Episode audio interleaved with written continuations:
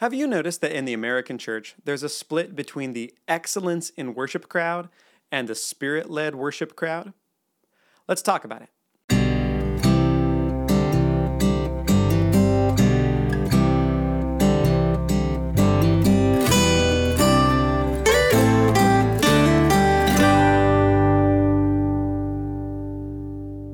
Welcome to Blueprint Sounds. My name is Nathan Smith. Thanks for joining me.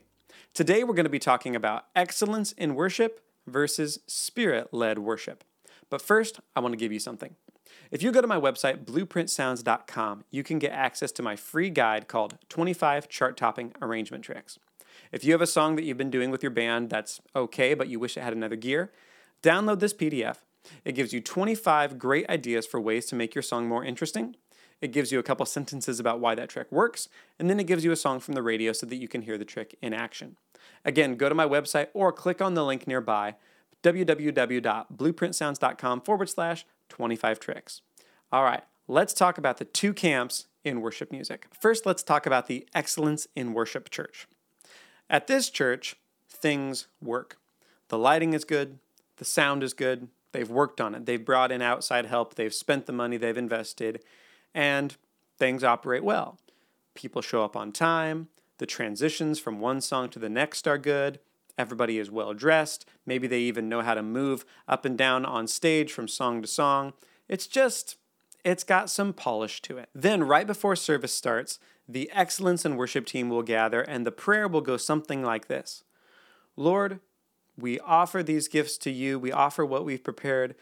Lord, we've done what we can do. Come and do what only you can do. And the feeling innate in there is that what the excellence and worship crowd would be comfortable with as far as an interruption from the Lord would be maybe if the lead pastor came up during the last song and sang the chorus with them. You know, that's sort of what we can handle. But for the excellence and worship crowd, any large derailments are exactly that. They're derailments because we have to be done in order for third service to come in. We can't really go off of our script too much because we've done a lot of preparation. We've done a lot of effort in getting this thing to be a well-oiled machine.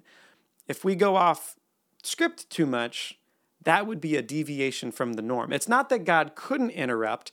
It's just that he rarely does because it's not expected. It would sort of be like one of those period romance movies where the leading guy and the leading girl are dancing together in the ballroom, and then the other gentleman who wants her affections comes and cuts in and dances with her. It wouldn't be impossible, but it would be a bit not done. We'll put it that way. Next, we have the Spirit-led worship team. And the big word in the Spirit-led worship team is flexibility, because the worship leader is kind of a loose cannon.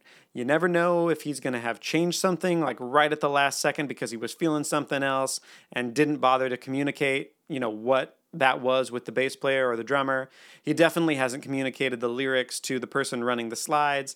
The sound guy is not quite sure what's going to happen next. But hey, they're Spirit-led, so wherever the Holy Spirit wants to go, that's where they're going to go. If we're going to stay here 5 hours, that's okay. If God wants to blow up the building, that's okay, because we're being Spirit-led.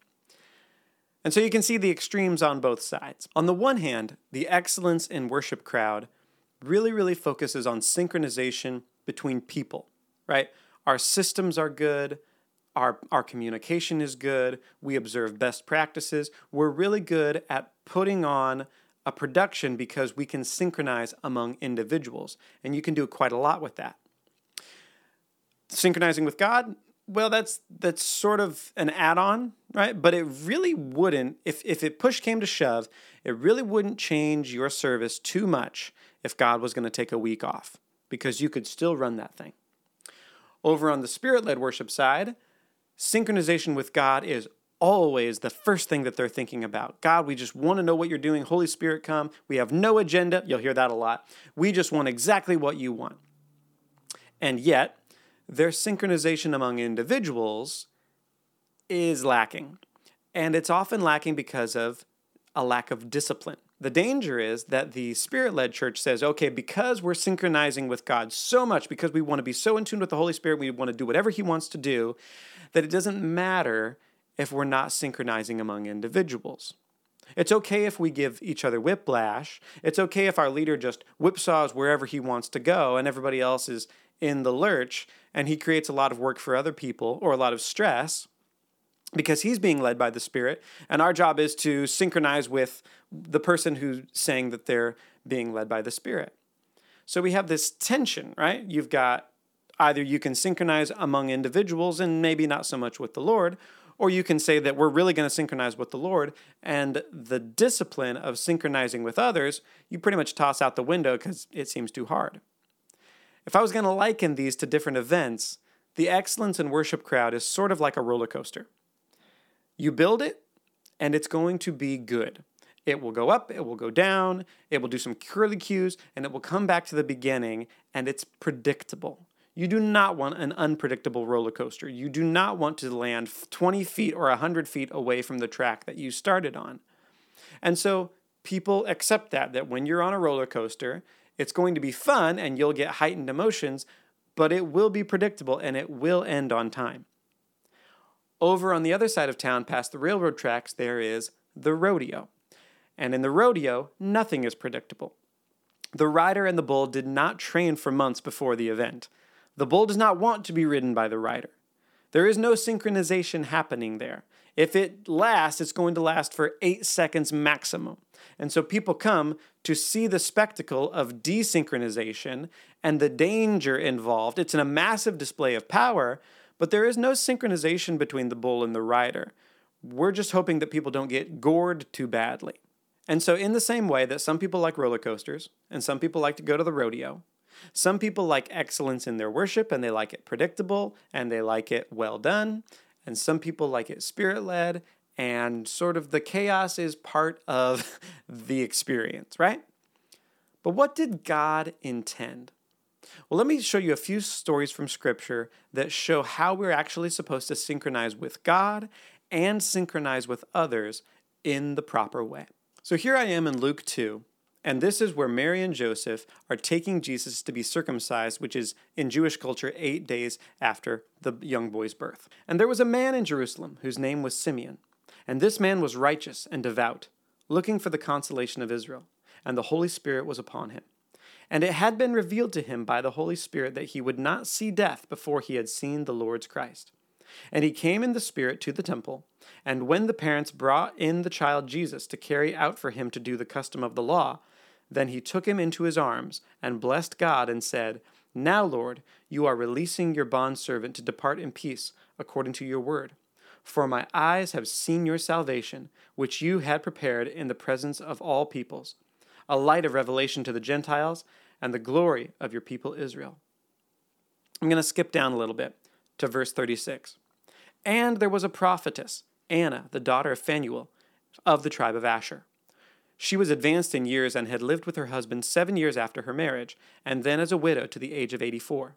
She never left the temple, serving day and night with fastings and prayers. At that very moment she came up and began giving thanks to God, and continued to speak of him to all those who were looking for the redemption of Jerusalem." Look at the synchronization that is happening in this story. First we have Simeon, a man advanced in years, and it says the Holy Spirit was upon him. So he is obviously Spirit-led. And yet it also says that he was a devout and righteous man who had been waiting for the consolation of Israel. So there was discipline in his life, clearly. And it says that he's led into the temple by the Spirit at the exact moment that he intersects with Mary and Joseph. Just think of the synchronization that God has to do to get that to work. Because he has to plan Jesus' birth for the right day so that 8 days later they're going to come to the temple and Simeon is going to be there. But not just Simeon, there's also Anna, the prophetess. Same thing. She's 84 years old. She's been a widow for most of her life. And yet she is devout and she's been fasting and praying. She's been doing the hard work in the temple, praying for the consolation of Israel to come. And she also comes right up to Mary and Joseph at the proper time and tells everybody around Mary and Joseph that this boy is the Savior of the world. An absolutely incredible moment of synchronization, because what's going on here is actually a legal proceeding. Mary and Joseph are fulfilling what's required by the law. And another portion of the law says that for something to be proven in Jewish court, you have to have 2 witnesses. Well, that's Simeon and Anna. So God has actually orchestrated something in a lawful manner because all three of the parties, Mary and Joseph, Simeon and Anna, have been synchronized to God. God has synchronized them together to meet at the exact right moment in history so that they could bless that child. So here's the sequence and here's the components of that synchronization. Is first to synchronize with God, but bringing your discipline and your maturity to bear to that synchronization. Here's what I mean. Oftentimes when people cry out for revival, we need the power of God, we need the glory of God to come. That is a good prayer, that is the right thing to pray for. However, there is a component missing, and that is that the glory of the Lord, when it comes, does not automatically make you more mature, and it does not make your community more mature. It does not make them more disciplined than they were the day before the glory came. Without that, without the discipline, without the devoutness and the righteousness, you will blow up. I guarantee you. It's only a matter of time before that happens. However, if you try and build and you try and synchronize on your own among people, if you just try and build the roller coaster, the glory hasn't come, right? You can do a lot, and you can actually build some impressive things on your own among people. But if you do not synchronize to the Father, something will be missing, and you will miss out on the greatest thing that you could have had, which was having God orchestrate things for you among people. The synchronization has to happen in this order. We synchronize to God first. He brings the correct synchronization among the right people for his purposes. Let me give you one more story that illustrates the point. Here we are in Acts 2. We all know the story. Right before Jesus ascends to heaven, he tells his disciples, "Do nothing until you receive power from on high. Go and pray. Synchronize with me first." And then we hit chapter 2. When the day of Pentecost had come, they were all together in one place. And suddenly there came from heaven a noise like a violent rushing wind, and it filled the whole house where they were sitting. And there appeared to them tongues as of fire, distributing themselves, and they rested on each one of them. Of course, we know the next part of the story. People say these men are drunk. Peter gets up and gives an amazing short sermon by modern standards. And people say, "What must we do to be saved?" And he says, "Be baptized." We'll skip ahead to verse 40. And with many other words he solemnly testified and kept on exhorting them, saying, "Be saved from this perverse generation." So then, those who had received his word were baptized, and that day there were added about 3,000 souls. They were continually devoting themselves to the apostles' teaching, and to fellowship, and to the breaking of bread, and to prayer. So look at the sequence again. We have disciplined, righteous people who have dedicated themselves to synchronize with the Lord first. When the timing is right, God brings about the synchronization with others. Peter gives a message, 3,000 people are saved in one day, and the church is born immediately. That sequence and that model is how God expects us to lead worship today. If we only try and mobilize and synchronize people, and if we get our sound and our lights and our clothes are coordinated and everything looks nice, but we don't first synchronize to the Father, it doesn't actually bring any transformation. It doesn't change the world. On the other hand, if we only try and synchronize with the Holy Spirit, we just want to do what you're doing, and yet we don't bring the discipline to be able to synchronize with each other, then we're loose cannons. It's like being at the rodeo. It can't possibly last. It will eventually implode for lack of discipline and character and maturity. Just because right now the American church is bifurcated into two camps, the excellence in worship crowd and the Spirit-led worship crowd, doesn't mean that we aren't called to walk in both. It just means that most don't. So here's my advice for you as a worship leader. Embrace disciplines. Practice. Get better at your craft. Widen your skill set. Go deep. Learn how to lead people. Learn how to not whipsaw each other around and actually build your communication skills so that you can have a system that works because that honors God. You're stewarding the gift. And synchronize with the Father. Go deep in that first and wait to start building the empire, right? Wait until he gives you the timing and the people and he brings the synchronization. Because guess what? His synchronization is way better than what you could try and do on your own. Human achievement would have never brought Simeon, Anna, and Mary, and Joseph, and Jesus together on the right day at the right time. Impossible. Could not have happened.